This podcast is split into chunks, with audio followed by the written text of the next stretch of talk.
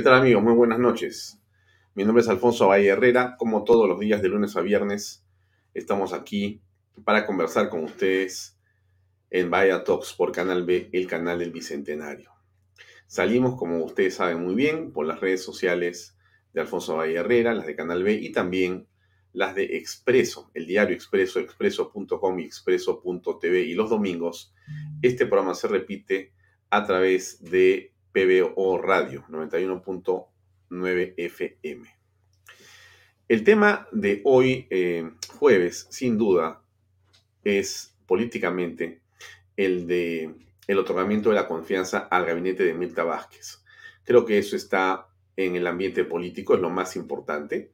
Obviamente eh, hay una situación de tensión política dentro del gobierno, dentro del gabinete, en el Congreso de la República y en todos los corridos políticos en general. El público está a la expectativa de lo que va a ocurrir. Muchos creemos, yo me incorporo dentro de ese grupo de creyentes, que el Congreso le dará la confianza al gobierno, del gabinete, a pesar de ser uno de los gabinetes más cuestionables, por decirlo de la manera más elegante posible de la manera más respetuosa y de la más prudente. Podríamos llenarnos la hora completa de adjetivos sobre las calidades y cualidades del gabinete de Mirta Vázquez, que no hace sino honrar el gobierno del presidente Pedro Castillo en su irresponsabilidad, en su incapacidad y en su improvisación.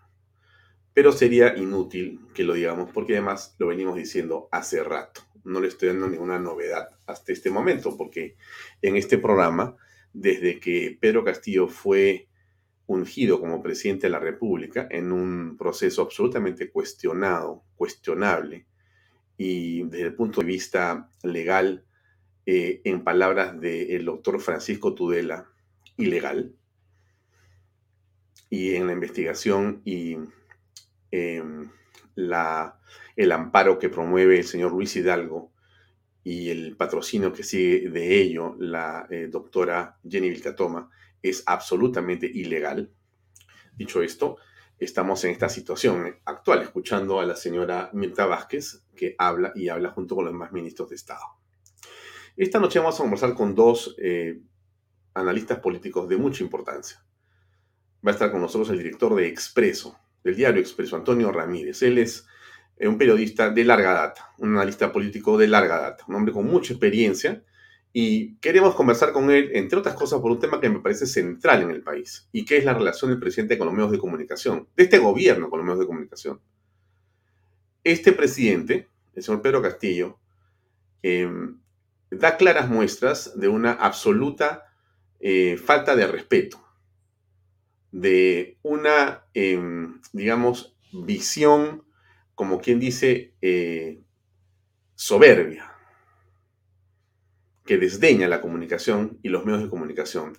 No es un estilo, no es que hay que ser o no ser comunicador, es una obligación. Comunicar desde la jefatura de un Estado es una obligación. O sea, el jefe de Estado, el presidente de la República, comunica porque está obligado a hacerlo. No es porque tiene ganas, no es porque le provoca, no es porque le gusta mirarse en la cámara, no, es una obligación. El presidente tiene la obligación de convocar a conferencias de prensa y de comentar lo que está haciendo. Yo creo que voy a crear una secuencia en este programa que se va a llamar si yo fuera diputado, ¿no? O si yo fuera congresista. Porque si yo fuera congresista, por si acaso no quiero ser congresista. Si yo fuera congresista, lo que sí habría que hacer es crear en la Constitución de la República la obligación del presidente de la República de dar conferencias de prensa por lo menos una vez a la semana, sin restricción, y mínimo una hora o dos horas de tiempo, por, por todas las cadenas nacionales para escuchar lo que la gente quiere preguntar. Y deben hacer preguntas vía redes sociales y preguntas de medios de comunicación que deberían ser siempre distintos todas las conferencias de prensa. Es una obligación dialogar con el público, una obligación con los ciudadanos. Pero en fin, lo dejo ahí como una iniciativa de las muchas que seguramente tienen también ustedes, ¿no? Ahora, déjenme comentar algo antes de comenzar a conversar con Antonio Ramírez el día de hoy. Miren, esto es lo que va a pasar mañana en Vaya Talks. Es importante comentarlo, decírselos, comentárselos, por supuesto, y darles detalles. Mañana vamos a tener un programa también espectacular, como el de esta noche.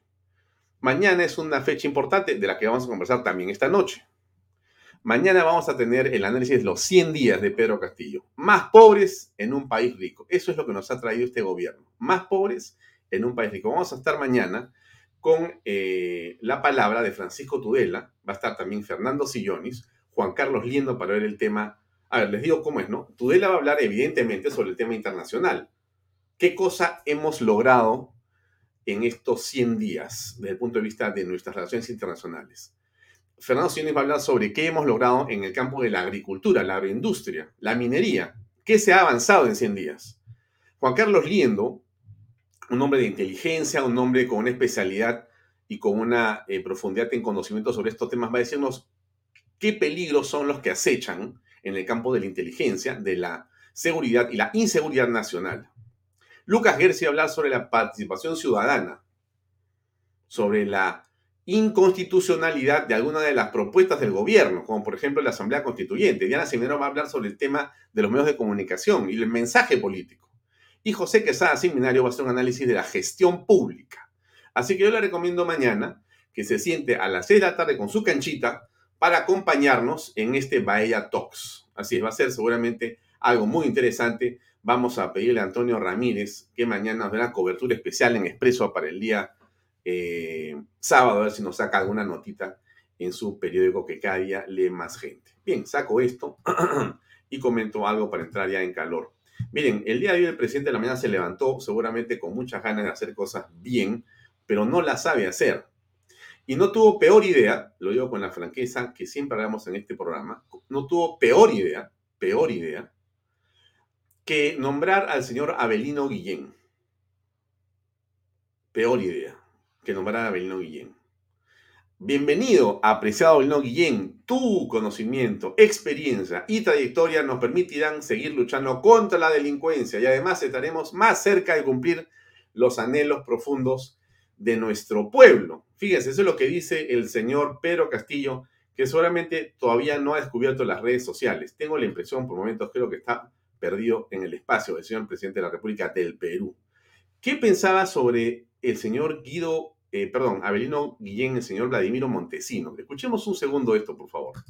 Cuando se produjo una investigación de interceptación telefónica que hizo el Servicio de Inteligencia Nacional antes del periodo del ingeniero Fujimori y se investigó al coronel Roberto Guamán Ascurra y al general Díaz Ceballos, aquí tengo yo un dictamen firmado doctor Abelino Guillén Jauregui, fiscal provincial, primera Fiscalía Provincial Penal, en el expediente 6491, dictamen 336091, secretario Aspilcueta, donde el 2 de abril del 92, el doctor Abelino Guillermo, en coordinación con quien habla y con el fiscal de la Nación, Pedro Méndez Jurado, archivó el proceso de investigación contra el coronel Guamán y el general Díaz Ceballos y otros funcionarios del CIN por hechos de interceptación telefónica en coordinación conmigo y con el señor Pedro Méndez Jurado. Y hoy día le devuelvo el dictamen que me lo entregó en esa época y lo pongo a disposición de la sala.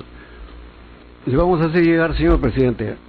Y también tengo la resolución que en mérito a ese dictamen la juez de la causa emite el, el dictamen o la resolución que archiva los de la materia de conformidad con lo dictaminado por el doctor Abelino Guillén. Y este dictamen que lo tengo lo he guardado durante más de 10 años y se lo devuelvo hoy día, así como me lo entregó el año 92, el 2 de abril del 92, conjuntamente con el fiscal de la Nación, Pedro Méndez Jurado. Y sabemos que esa interceptación telefónica sí se hizo. Entonces, ahí ustedes sacarán su conclusión, que eso lo hizo coordinadamente para archivar y no descubrirse la verdad. Muy bien, eso es lo que decía Vladimiro Montesinos, tantas veces santificado en su palabra, tantas veces santificado en su palabra. Lo que Vladimiro ha dicho para ciertos casos y para ciertos casos ha sido palabra santa. Yo me pregunto si la palabra santa de Vladimiro Montesinos también será esta cuando se ha referido, como hemos escuchado, al señor Abelino, quien ahora ministro del Interior del gobierno de Pedro Castillo. En fin, la votación ya viene. Están justamente en ese tema. César Acuña ha hecho gala de su capacidad para poder ser lo que es. El país no está para enfrentamientos innecesarios. Corresponde actuar en consecuencia con las necesidades y exigencias que la población demanda. Sin abandonar el control político, la bancada APP en aras de la gobernabilidad votará por la confianza. Bueno, Diana Simenero dijo esto, y ahí termino con esto para pasar con Antonio Ramírez. ¿Qué dijo Diana Simenero al respecto de ese tuit del señor Acuña? Muy interesante. No me sorprende, dice Diana. Le están dando la confianza a las combis que matan impunemente, al retroceso y abandono de la educación, a un paquete tributario sin sustento técnico, a la fuga de los dinámicos del centro. Coincido plenamente con la señora Diana Seminario en su tuit. A eso se le está dando la confianza, si se le da la confianza, como creo que va a ser en los próximos minutos, al gabinete de la señora Mirta Vázquez. Dicho esto, invito al señor Antonio Ramírez que está con nosotros ya conectado. Antonio, buenas noches. Gracias por acompañarnos en Vaya Talks. ¿Cómo estás? Buenas noches, Alfonso. Acá a tu disposición para las preguntas pertinentes. Gracias, Antonio. La primera pregunta que te hago antes de entrar a la, a la coyuntura y a los detalles de la votación es cómo está expreso que yo veo ahora digitalmente, o sea, que yo leo el periódico completamente en mi teléfono, en mi computadora o en mi tablet sin comprar el diario, pero lo veo y lo veo sinceramente mejor que el impreso. ¿Cómo te va con el diario? ¿Cómo están las cosas? Las cosas están muy bien en el diario. Mm, somos el diario, creo que a nivel mundial, que el único diario que vive de sus ventas. La publicidad ha quedado relegada a segundo plano. Entonces, en estos momentos vendemos más diarios y, y podemos sobrevivir con la venta gracias a, nuestros lectores. ¿Mm? Ahorita estamos viendo ya la votación, creo, eh, hay 127 congresistas que han asistido y están votando en este momento. Alejandro Peña, podemos poner una pantalla para poder ponerla aquí mientras estamos conversando con nuestro querido amigo eh, Antonio Ramírez. ¿La poncho yo?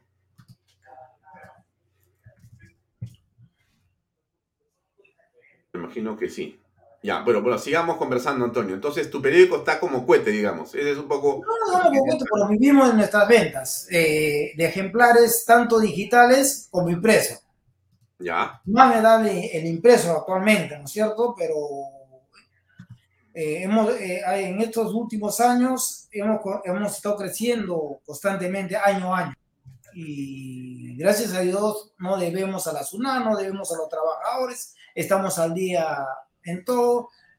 Eh, nuestros acreedores que teníamos antes eh, se les ha pagado.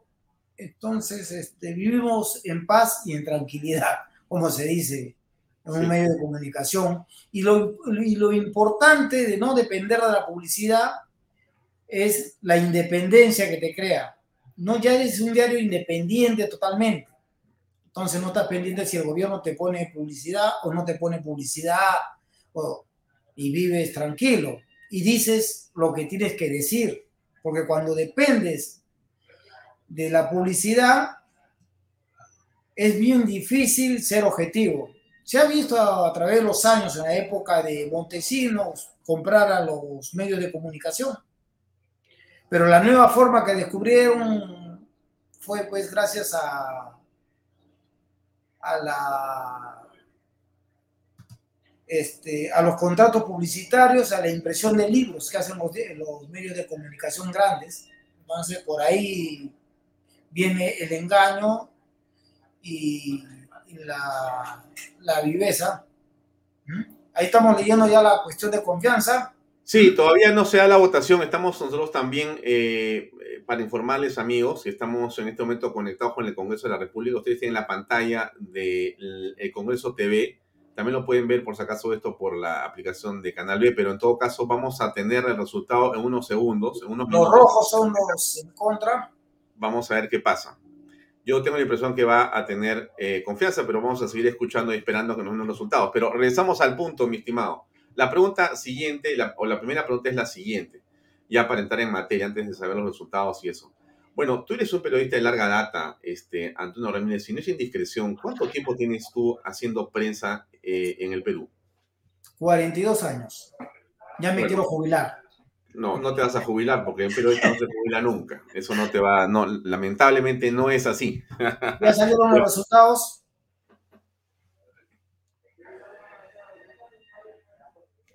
Acción Popular ha dado la confianza. Como no me, no me extraña. Se aprobó. Sí, tal como habíamos conversado, era previsible. 68 a favor, 56 en contra, una abstención. Bueno, ahí está. Eso es lo que evidentemente iba a ocurrir. Déjame poner el volumen un ratito de acá para escuchar qué está diciendo la señora. presidenta del Consejo de Ministros. A favor 68, en contra 56, abstención 1. Se ha aprobado la cuestión de confianza. Ese es el titular. Suicidio. Muy bien, muy bien. Ya sabemos lo que el Congreso ha hecho esta noche. Dejemos al Congreso ahí con sus problemas y regresamos a la conversación nuestra, que es lo que realmente me parece relevante.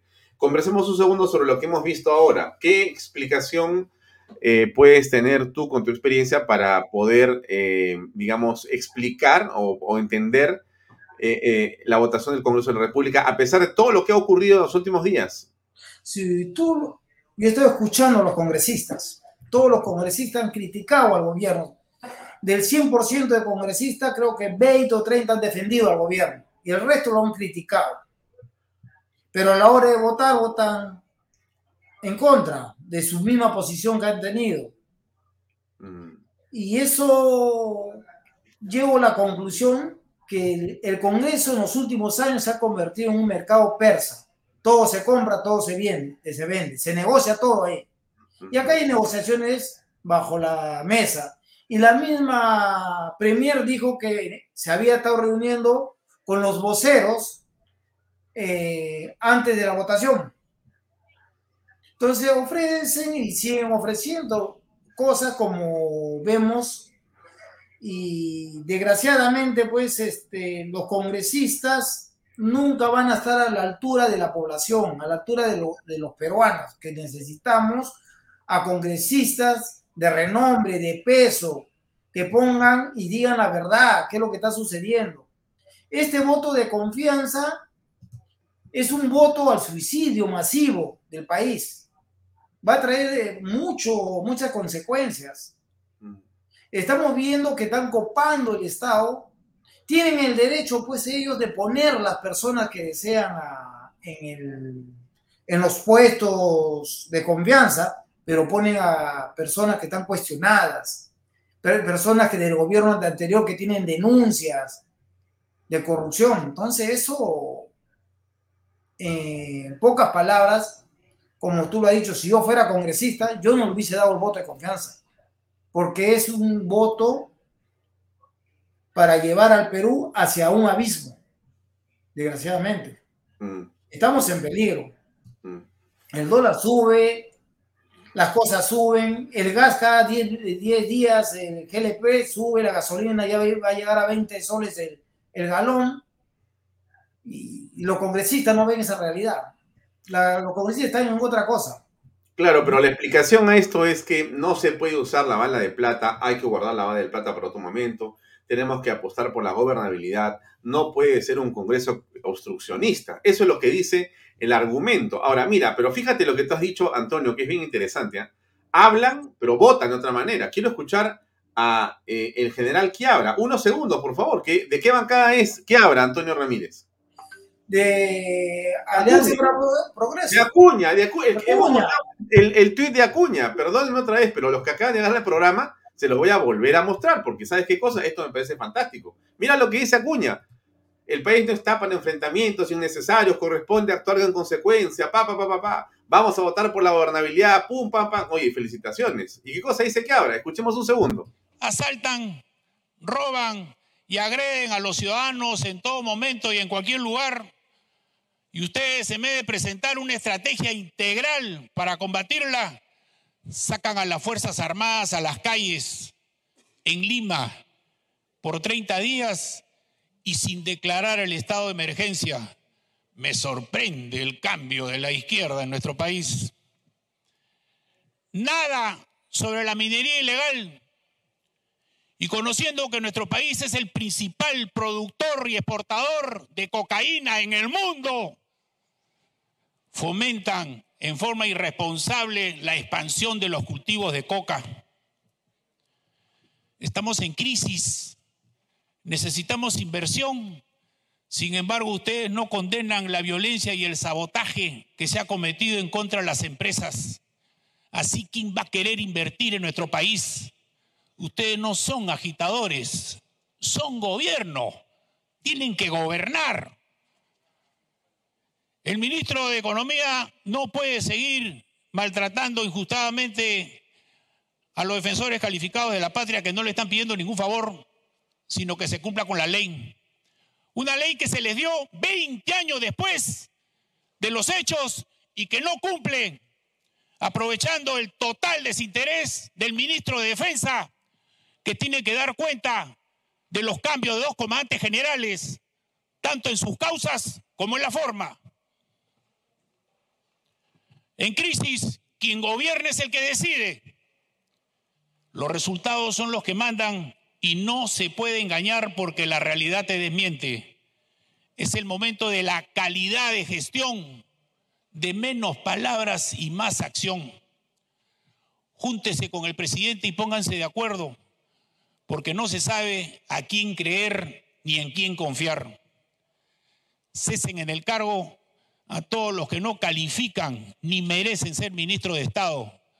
Así no obligan a que el Congreso les tenga que hacer su tarea. Gracias. Lindas palabras del general Quiabra. Este, yo también las suscribiría con mucho gusto si es que existiera un correlato entre esas palabras y la votación. Pero, el general Quiabra, con todo respeto, habla muy bien. Muchos dicen que es el nombre del próximo presidente del Perú. Mira, oye, lo Pero yo pregunto, ¿y por qué no renuncia a la bancada? ¿Tú qué piensas? Claramente su voto y su bancada me pique, me hinche, me pique el ojo y me hinche el hígado, pues también igual que dicen, en serio. Porque dicen una cosa y hacen lo contrario. Entonces, desgraciadamente, pues como te digo, es un mercado persa. ¿Qué, qué, qué, qué negociaciones hay bajo la mesa?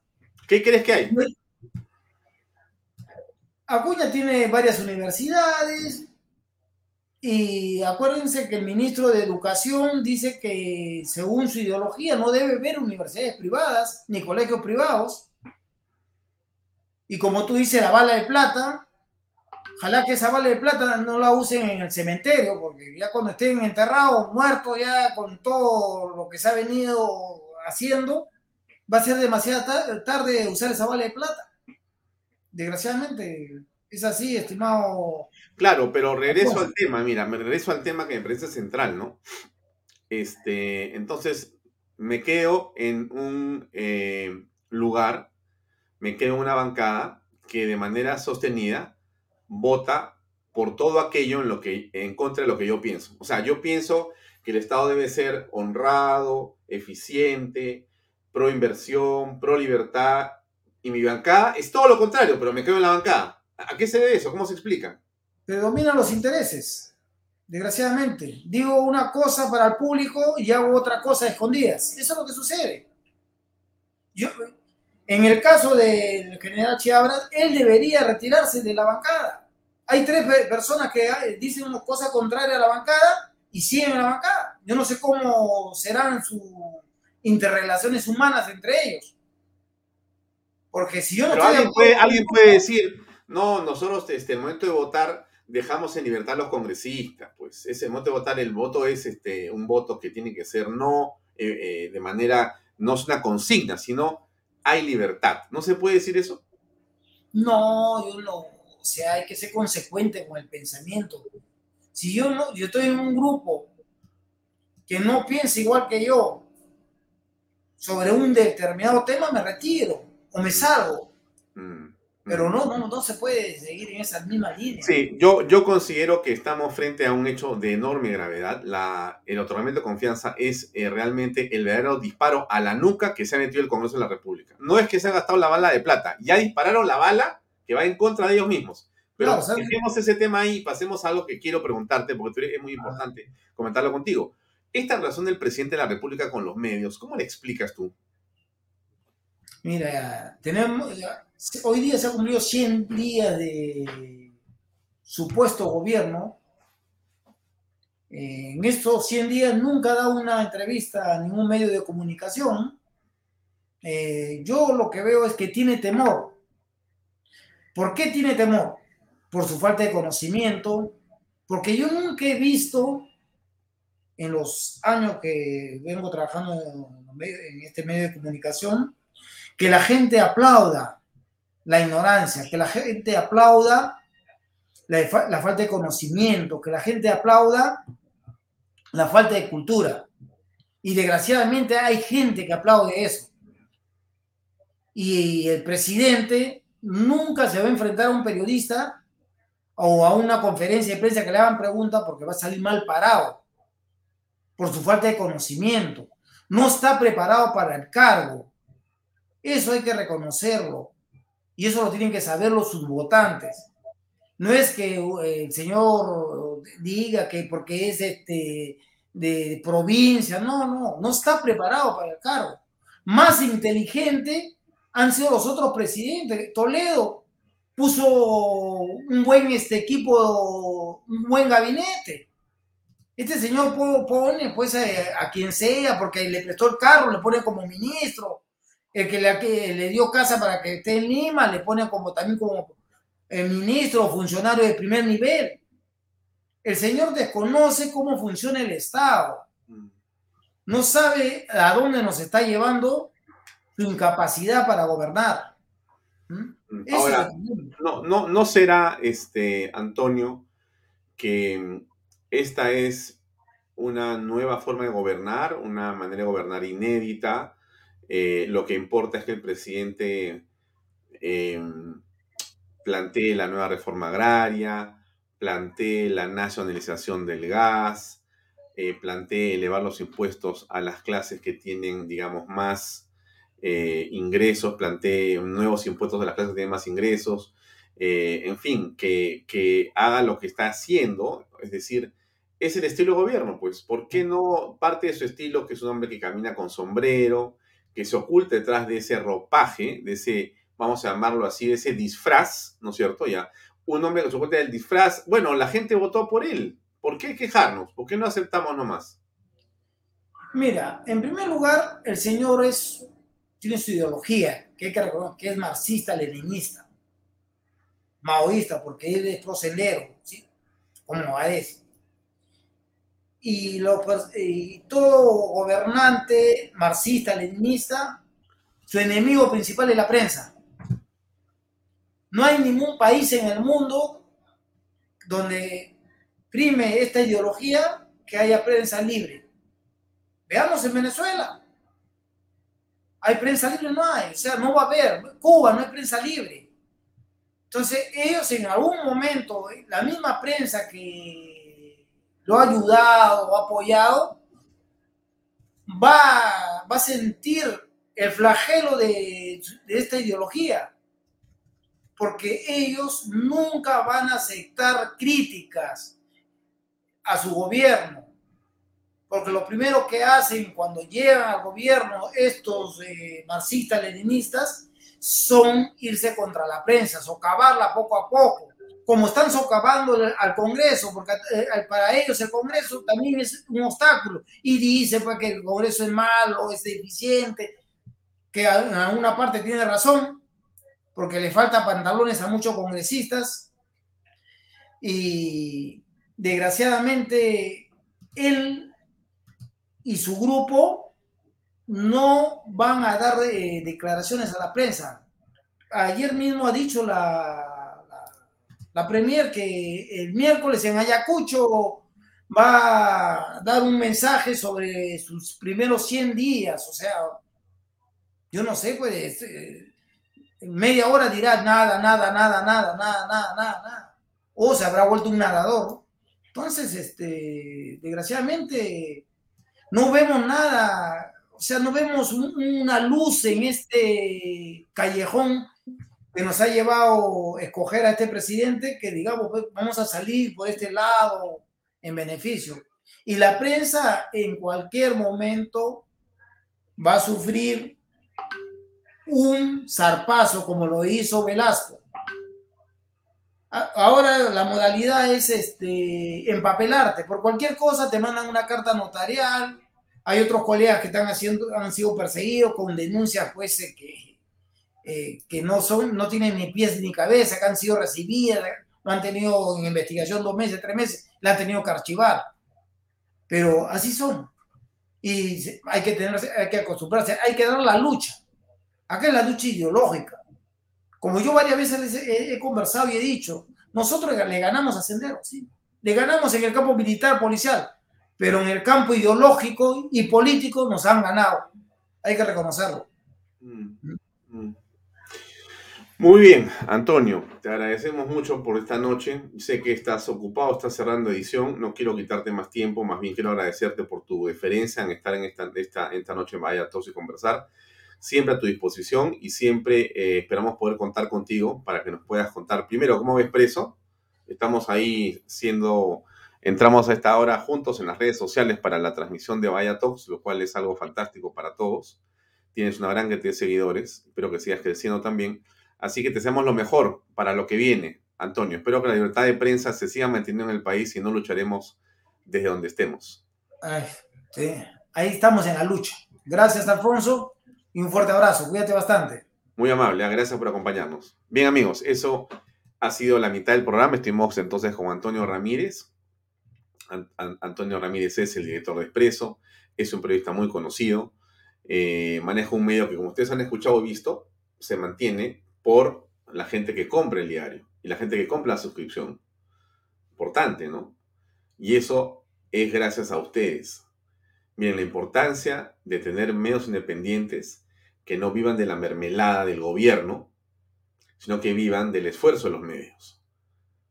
Hacemos lo que se puede aquí también, pero es un mensaje claro, ¿no? Lo ha logrado hacer expreso y hay que felicitar al equipo que está siendo liderado por eh, el señor Antonio Ramírez. Solamente para eh, dejar claro el tema de las votaciones, ¿no? Por supuesto, los congresistas no están sujetos a mandato imperativo, solo dice eh, la Constitución de la República. Uno vota como quiere como congresista. El asunto no es si votas o no como quieres, eso no está en discusión, nadie ha dicho que no. Lo que cuestionamos es que uno pertenezca a una bancada que hace prácticamente lo contrario que uno postula. O sea, yo soy de una bancada A, pero siempre mi pensamiento es B. ¿Qué hago en Es la pregunta. ¿Qué hago ¿Qué privilegios tengo o no quiero perder, si es que hubiera? Porque todos los ciudadanos tenemos derecho a preguntarnos. No es ofender a nadie, por si acaso, menos al general que habla, que tenemos un enorme respeto y aprecio personal desde mucho tiempo. Creo que es un hombre muy, pero muy lleno de cualidades y capacidades. Eso no tiene nada que ver. Acá discutimos sus decisiones políticas y nos corresponde como ciudadanos, ¿ah? tampoco por ser ninguna cosa especial. Así como usted discute, yo también discuto. Y todos tenemos derecho a discutir lo que hace un funcionario público y un congresista es funcionario público. Así que, le guste o no le guste, al general que habla con todo respeto y, y consideración, discrepamos de su permanencia en APP. Discrepamos. Lo seguimos, aplaudimos mucho de sus discursos, pero discrepamos porque ahí aparentemente existe una contradicción que no le hace bien, que no le hace bien. Perfecto. Dicho esto, ah, ¿y por qué, y por qué digo esto? O sea, ¿por qué, no? Porque miren, ah, bueno, no sé, de repente mi, personalidad un poco así, ¿no? Eh, creo que estos tiempos no son para los tibios, no es para los tibios. Este, este, este tiempo es para la gente que se define. Lamentablemente, afortunadamente, no sé. Entonces, escuchen ustedes lo que dice el señor Carlos Anderson, ¿ya? Que a veces decía una cosa y votaba de otra manera. Y yo he conversado con el con esta Anderson y le he dicho, oye, Carlos, pero mm, a veces puede ser medio tibio, ¿no? No, te dice, ¿no? Bueno, ok. ¿Qué cosa dijo hoy Anderson? Escuchemos un ratito su, su, presentación en el Congreso. Qué bueno que le dan a los congresistas dos minutos ¿ah? para que puedan eh, concretar su pensamiento. No es que sea malo para la democracia, yo creo que es bueno para la democracia que hablen poco, pero escuchemos qué cosa dijo este, Carlos Anderson. A ver. Bueno, lo sabemos. Rebajan la calificación crediticia, rebajan las expectativas de crecimiento para el próximo año de cuatro y medio a dos, dos y medio, y esto es, eso significa 4.600 millones de dólares que no produciremos según las expectativas. Fuga de capitales de más de 13 mil millones de dólares. Inestabilidad cambiaria, a pesar de los miles de millones de dólares que ha quemado el Banco Central para evitar justamente que se produzca una devaluación, inflación, una, repetición del pasado. ¿Qué otros logros puede exhibir en estos 100 días el gobierno del presidente Castillo? Bueno, retroceso en la reforma educativa, retroceso en la reforma del transporte, adiós a la meritocracia en la burocracia estatal, cero iniciativa en materia de creación de empleo productivo, violencia social asusada desde las más altas esferas del gobierno, abandono de las posiciones principistas en materia de relaciones internacionales a reconocer a un gobierno dictatorial como el del señor Nicolás Maduro, fracaso en la lucha contra la inseguridad ciudadana, tres ministros del Interior en tres meses. Y claro, sacar a las tropas como una medida realmente demagógica y populista. En síntesis, tenemos 100 días de desgobierno, 100 días de incertidumbre, 100 días de un gobierno que está trabajando incesantemente, pero no en bienestar del pueblo, no en bienestar de la nación, sino por el contrario, en contra de los intereses de la nación. Por estas razones, yo no le voy a dar el voto de confianza a este gobierno y va a ser un no rotundo, porque el país necesita cambiar, porque el presidente Castillo necesita escuchar y entender que el suyo puede ser el mejor gobierno de la historia, si tan solo se da cuenta que eres el presidente y que su verdadera razón de ser debiera ser el bienestar de los peruanos y no... Muy bien. Yo, eh, si me dan ese documento donde está escrito lo que ha eh, hablado hoy día Anderson, yo lo firmo abajo. Firmo todo lo que ha dicho. Seguramente usted que ve este programa, firma lo mismo. Estamos de acuerdo en que ha sido eh, un resumen de las barbaridades de Pedro Castillo en 100 días. Los 100 días más dramáticos de la historia y del retroceso de la gestión pública en el país.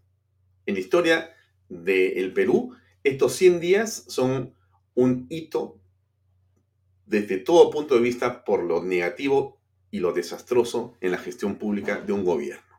Y lo ha dicho Anderson muy bien. ¿Y cómo votó Anderson? La pregunta que nos hacemos, ¿no es cierto? Porque Anderson ha dicho lo que ha dicho que lo suscribimos, miremos cómo votó Anderson, porque se trata un poco de eso, ¿no es cierto? ¿Dónde está acá? Acá está, acá está, Anderson. Este que está acá, Anderson C. Rojo, votó en contra. O sea, Anderson dijo que votaba en contra y votó en contra. Y eso me parece algo importante, porque estás siendo eh, una persona consecuente. Y en la política lo que importa lo que importa siempre es la consecuencia. No se trata de ir por ahí diciendo que soy así, que soy así, sino que se demuestre en los hechos. Eso es de lo que se trata al final y lo que hace interesante todo lo que hacemos. Ahora, miren, lo estaban viendo, ¿no es cierto? Estaban viendo esto, ¿no es cierto? Estaban viendo este cuadro y en este cuadro yo les he mostrado que aquí en un lado está la votación de Carlos Anderson. Ahora muy bien, dejo esto y quiero mostrarles un cuadro más para pasar a la conversación con mi siguiente invitado. Miren ustedes, eh, comparto pantalla con esto que ha hecho Martín Hidalgo, un periodista al que yo le tengo un gran eh, respeto y aprecio por la calidad de lo que hace. El señor este, Martín Hidalgo, creo que está ponchado el cuadro de Martín Hidalgo, sí. Ajá, ya. Esto es como votaron los grupos. Perú Libre a favor 19. Fuerza Popular 0. Acción Popular 14. En contra 0. Alianza para el Progreso 13 a favor. 2 es Echaíz y que abre en contra. Pero sigue en la bancada. Avanza País 3 a favor. 6 en contra. Vamos a ver quiénes son estos tres. Bien por los seis. Mayoría. Renovación Popular en contra 6, 2 a favor. Me gustaría saber quiénes son los que votaron a favor de Renovación Popular. Qué sorpresa. Espero que no sea ni Norma Yarro, ni Pepe Cueto, ni el señor, ni el, almirante eh, Jorge Montoya, entre otros amigos que hay. Tampoco espero que sea el arequipeño, el señor Esdras. En fin. Y acá está Somos Perú, Partido Morado. A favor 8. En contra 1. Este uno es Anderson. Este uno es Anderson. Creo que es eso, ¿no? No, perdón, Podemos, Podemos, Podemos. Perdón, disculpe, me equivoqué. Podemos es este, el de Anderson. 4 a favor y 1 en contra. 4 a favor y 1 en contra. Este 1 es Anderson. Perfecto. Eso es, esa es la votación. 68 a favor, 56 en contra. Esa es la historia de hoy. Muy bien, vamos a dejar esa historia a un lado. Quiero, a ver, ¿quién está por acá diciendo que está de acuerdo conmigo? Déjeme ver. Este, acá está. Eh, Bea Vega. Gracias por seguir este programa. Sé que eres una asidua eh, seguidora de nuestro eh, canal y de Vaya Talks. Y gracias por coincidir. Y coinciden muchas personas. También algunas están en desacuerdo con lo que yo digo, con lo, cual me parece también muy respetable y muy respetuoso. Pero bueno, en fin. Dejo esto y pasamos a ver a nuestro siguiente invitado, que es una autoridad. Es un alcalde de uno de los municipios que tiene mayor presupuesto en la nación, que es el municipio de San Isidro, en Lima, Perú. Él es Augusto Cáceres, que eh, ha sido elegido perteneciendo a las filas de Acción Popular. Acción Popular eh, está en el Congreso de la República. Acción Popular, como ustedes han visto ahora, porque si no, se, se lo vuelvo a poner acá, Acción Popular ha votado 14 votos a favor de esta eh, cuestión de confianza. O sea, Acción Popular suscribe todo lo que nosotros decimos que es una barbaridad. Esa es la verdad de la milanesa. Ok, muy bien, vamos a invitar a un em, político, porque es un político, Augusto Cáceres, que está en un partido que acaba de renovar, ojo, acaba de renovar sus autoridades también secretario departamental, secretario general han sido renovados. Hay nuevos brillos. ¿Qué está pasando en la Acción Popular? Se explica esta votación porque apoyan al gobierno. ¿Es la gobernabilidad lo que estamos viendo nosotros? ¿Es el temor a no gastar la bala de plata? Vamos a ver qué dice Augusto Cáceres, que ya está con nosotros. Augusto, muy buenas noches. Gracias por acompañarnos en Vaya Talks. ¿Cómo estás? ¿Qué tal? ¿Cómo estás, Alfonso? Gusto de saludarte. Un abrazo para ti y para todos tus televidentes. Gracias. Augusto, lo primero, eh, tú eres un hombre de acción popular, eres un militante del partido.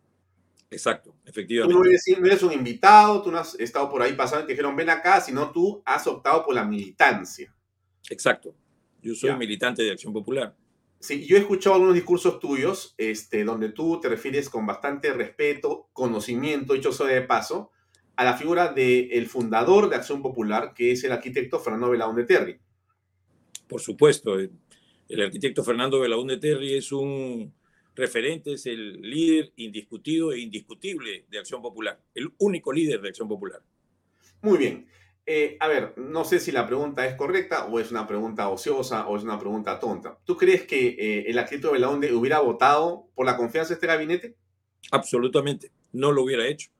No lo hubiera hecho. No lo hubiera hecho. Es imposible que el, arquitecto Explícame entonces cómo eh, tú que eres un populista, es decir, eres un hombre de acción popular, eres un, hombre de partido, no eres, insisto, un invitado, eres un hombre de partido, ¿cómo explicas la votación de acción popular que en 14 votos sin ninguna abstención ni en contra ha decidido votar para decirle que sí a la señora Mirta Vázquez y el gobierno de Pedro Castillo? Explícanos, por favor. Mira, en principio, mi querido Alfonso, es difícil explicarlo pero no es una conducta que venga, que sea este, nueva en nuestros congresistas. Es una conducta que infortunadamente se ha venido repitiendo a lo largo del inicio de este gobierno. Y creemos nosotros de que hay una equivocación al respecto, eh, muy grave, porque aquí, mi querido Alfonso, lo que está en juego son dos sistemas dos eh, posiciones eh, eh, muy claras en cuanto a la visión de lo que debe de gobernar en un país. Tenemos una visión que es la visión de la democracia, la libertad, que don Fernando fue abanderado Don Fernando, antes, poco antes de fallecer, en un mensaje dirigido a los accionpopulistas, nos dijo que si nosotros luchábamos por la permanente implantación de la democracia, ahí encontraríamos el eco de su voz aprobatoria. Y ahora estamos en, en, dos posiciones muy claras en el país. Estamos en un proceso por implantar una, un comunismo, una, un sistema comunista, y estamos en el otro lado, en un grupo que trabajamos porque la democracia sea el sistema que debamos fortalecer, que debamos mejorar, que debamos ampliar, que debamos fructificar. La implantación permanente, el mensaje de don Fernando era que deberíamos y debemos seguir construyendo democracia. La democracia aún es imperfecta, pero hay que construirla. Entonces aquí tenemos un choque de democracia y totalitarismo, que es el proyecto con el que llega este gobierno. No hablo de este Consejo de Ministros, hablo de este gobierno.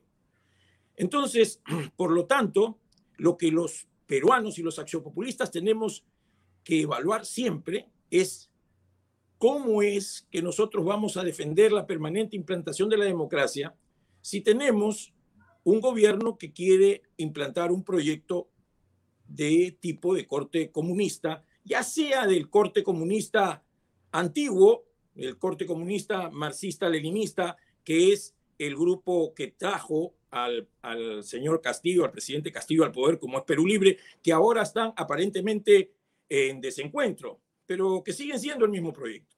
Y el otro, este, este choque, es que el presidente Castillo él representa esa voluntad en la cual están inmersos también nuestros amigos de Juntos por el Perú, que también es un grupo comunista, pero dado del comunismo del llamado siglo XXI. El otro comunismo, el que se, se crea para que se perviertan las instituciones democráticas, las utilicen, como está sucediendo, y de esa manera podamos nosotros tener un socialismo llamado socialismo del siglo XXI, qué es la dictadura del sátrapa Maduro o lo que se intentó eh, hacer en, en, Ecuador o lo que se ha hecho en Nicaragua o lo que es el proyecto político de Evo Morales. Entonces, nosotros estamos en una situación tal que tenemos que no perder la perspectiva.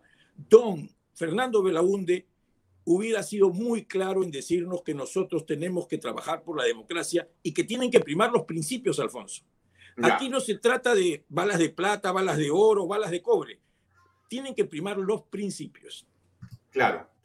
Pero, a ver, este, tú eres un político, porque al ser una autoridad eh, municipal, al margen de que la municipalidad sea un asunto eh, de carácter, digamos, eh, ciudadano, municipal, de los, digamos, este, eh, alcaldes, ¿no es cierto?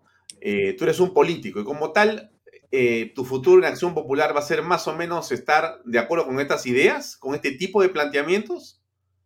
Absolutamente no. Nosotros en Acción Popular representamos una línea en Acción Popular en la cual... Mira, mira lo que dice, mira, mira lo que dice Bruname. Fernando Guevara dice, dinamita tu propio partido, límpialo. Velaunde te lo agradecerá.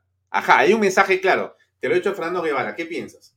No, lo que se trata acá, y, hay, hay, grupo, hay una corriente de renovación en Acción Popular para recuperar el mensaje primigenio de Acción Popular y de Fernando Belaúnde Terry. Nosotros manejamos, nos manejamos dentro de esa posición absolutamente democrática y principista que estamos trabajando en Acción Popular para lograr que la democracia dentro del partido, por supuesto, así como la democracia en el Perú, sea una expresión de nuestra doctrina y nuestra ideología. Por lo tanto, don Fernando Belaúnde siempre nos dijo con mucho cuidado que nosotros no estamos ni con un lado, ni, ni con Washington, ni con Moscú, ni a la derecha, ni a la izquierda, sino que nosotros vamos siempre hacia adelante. Es decir, somos un movimiento que copiando lo que nuestros ancestros hicieron en el Perú, debemos de trabajar para crear prosperidad al pueblo. Nada copiado, nada importado, sino de nuestro propio legado histórico. Ese es el mensaje de Fernando Belaúnde. O sea, por lo tanto, tenemos que ser muy claros en deslindar composiciones que infortunadamente en lo que están primando son los intereses personales y particulares de quienes van al Congreso. Ya, a, ver, me piden averiguar el nombre de los congresistas de la Renovación Popular que han votado en favor de Mirta Vázquez. Lo voy a averiguar en unos segundos. Voy a hacer una publicidad de unos 10 segundos o 20 segundos Augusto Cáceres y seguimos contigo conectados porque hay más cosas que hablar contigo que son muy importantes. Un, un segundo, por favor, la publicidad. MMK Supermarket, ofertonazos, 15% de descuento, super lunes de limpieza. Super martes de cuidado personal. Super miércoles de pollo y cerdo. Jueves de cerveza. Super viernes de pescados y mariscos. Super sábados de parrilla Super Domingos Infantiles, llévate el segundo producto a mitad de precio. MMK Delivery 960-587-331. Bien, ahora hablemos un segundo. Tú estás, eh, em, digamos, en una perspectiva de político y de política, no solamente de gestor municipal o alcalde en San Isidro, sino mirando las cosas desde otra perspectiva. ¿Es correcto esto? Sí, absolutamente, Alfonso. ¿Y por qué no te quedas como alcalde y quieres ser alcalde de Lima? Todos van así, pues, ¿no? Son eh, regidores, alcaldes de un distrito y pasan al siguiente rubro. Tú deberías ser al, eh, candidato a alcalde eh, de Lima, ¿o no? ¿No te, ¿No te provoca ser más alcalde? ¿O no te gusta? ¿Qué No, mira, Alfonso, nosotros a los políticos lo que nos provoca es hacer más política. El Perú necesita de hacer más política. ¿Dónde? Donde sean las condiciones necesarias para hacerlo. Yo voy a continuar haciendo política dentro de, Acción Popular, por supuesto que sí, dentro del partido, con el respaldo del legado de Fernando Belaúnde y con el respaldo de muchos accionpopulistas, muchos correligionarios, que creemos que hay que retomar las banderas de Fernando Belaúnde Terry ahí donde él las dejó.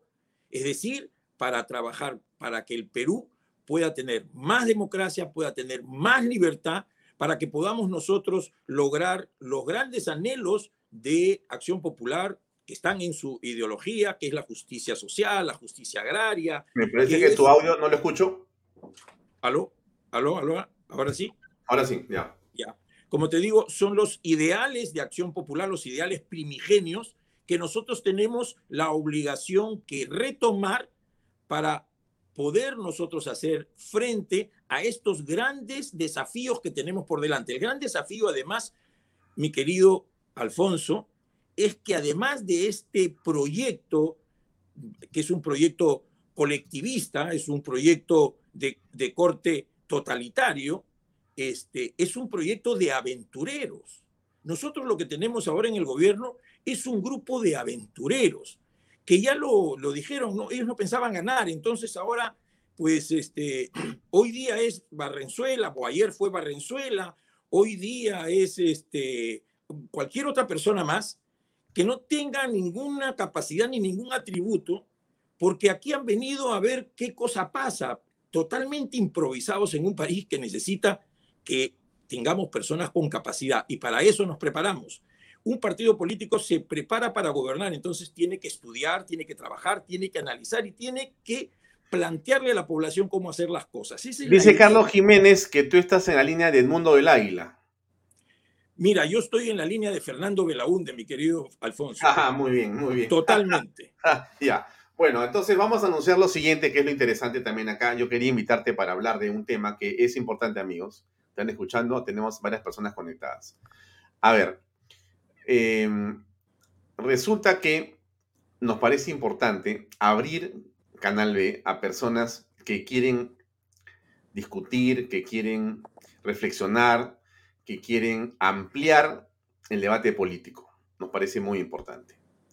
Discrepo totalmente de la bancada de Acción Popular como yo lo he explicado aquí y coincido con el señor Augusto Cáceres en el sentido que yo, que no soy populista tampoco por si acaso, eh, coincido que si estuviera acá don Fernando solamente diría lo que he dicho muy bien Augusto, que es no aprobaría esa votación. Pero ok, ahora hemos eh, estado conversando con Augusto Cáceres antes y em, quiero mostrar algo eh, en primicia y lo comentamos con Augusto. A ver, tenemos acá un video que es cortito, pero es interesante que ustedes vean para poder comentarlo con, eh, digamos, quien va a ser una pieza fundamental en algo que les voy a enseñar. A ver, escuchen amigos.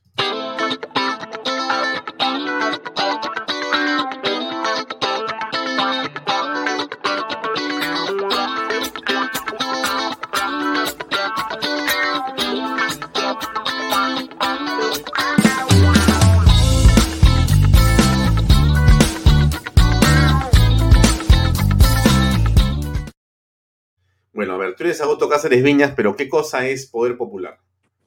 Bueno, eh, Alfonso, poder popular es lo que es el verdadero poder popular, es el poder que te da la democracia y la libertad. El poder del pueblo está en hacer uso irrestricto de la democracia y hacerlo en libertad.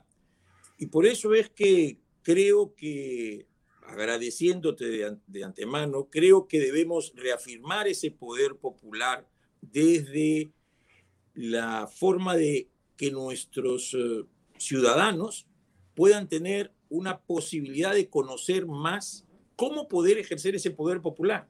¿De qué manera? Este es un programa. Sí, este es un programa que va a salir a partir de la próxima semana. Empieza el lunes 8, ¿correcto? Y vamos a estar todos los días, perdón, todos los días lunes a las 8 de la noche. Después de Vaya Talks viene Augusto Cáceres Viñas, con su programa Poder Popular. ¿Así es la historia? Así es, así es, Alfonso, sí. Vamos a hacer, eh, bueno, yo creo que va a ser un programa con mucha apertura. Vamos a, vamos a tocar temas muy interesantes porque no solamente vamos a ver el, el momento, sino vamos a ver qué cosa es lo que tenemos que hacer en adelante para que después de Castillo, ¿qué? Después de las situaciones en las cuales nos encontramos, ¿qué debemos hacer? Y cómo debemos reflexionar acerca de ese qué debemos hacer. Y vamos a buscar a las personas más idóneas y capacitadas para que nos hablen de esa posibilidad. La posibilidad de siempre, la posibilidad del Perú. lo que siempre dijo Jorge Basadres, el Perú es un problema, pero también es una posibilidad. Eso lo dijo Jorge Basadres hace muchos años. El lunes, desde el lunes 8, o sea, el lunes que viene, a las 8 de la noche va a estar Augusto Cáceres Viñas conduciendo, conduciendo para ustedes durante una hora de 8 a 9 de la noche por Canal B el programa que vuelvo a poner la cortina de introducción para que ya se vayan acostumbrando. Ahí va.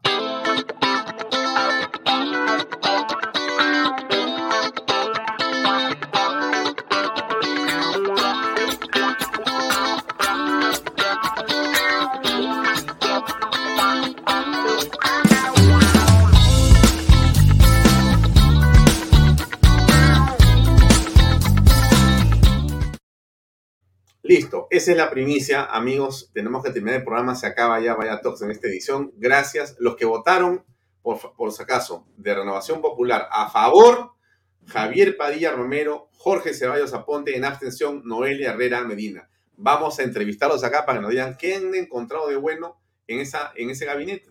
Gracias, Augusto, por tu tiempo esta noche. Gracias a ti, Alfonso. Un abrazo para todos. El lunes en el Poder Popular por Canal B. Bienvenido a Canal B.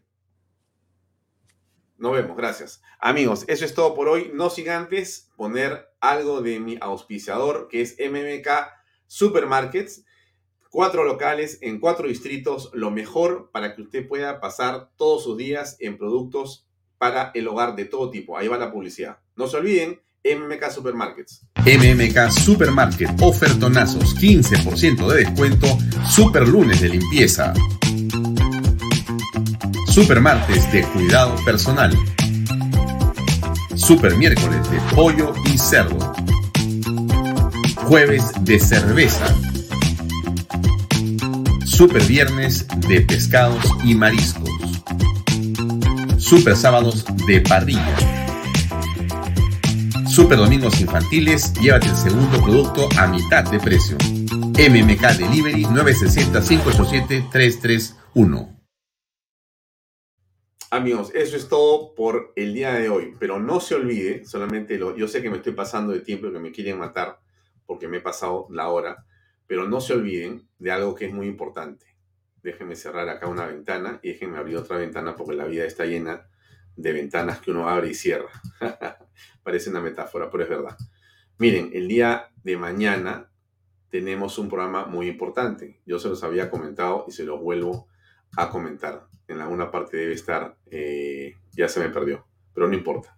Tenemos el programa estelar el próximo eh, mañana viernes de 6 a 8 de la noche, los 100 días del señor Pedro Castillo. Muy interesante, seis opiniones distintas, seis perspectivas diferentes. A ver, cada uno de su perspectiva y su conocimiento nos va a decir qué opinan de Pedro Castillo. Si usted quiere saber qué pasó, compre su canchita, vaya a MMK Supermarket temprano, compre lo que va a tomar o comer, siéntese en su computadora, prenda su teléfono, su tablet y mire Bahía Talks. 6 de la tarde a 8 de la noche, dos horas para analizar los 100 días del sombrero. Gracias por acompañarnos. Hasta mañana, 6 en punto. Permiso.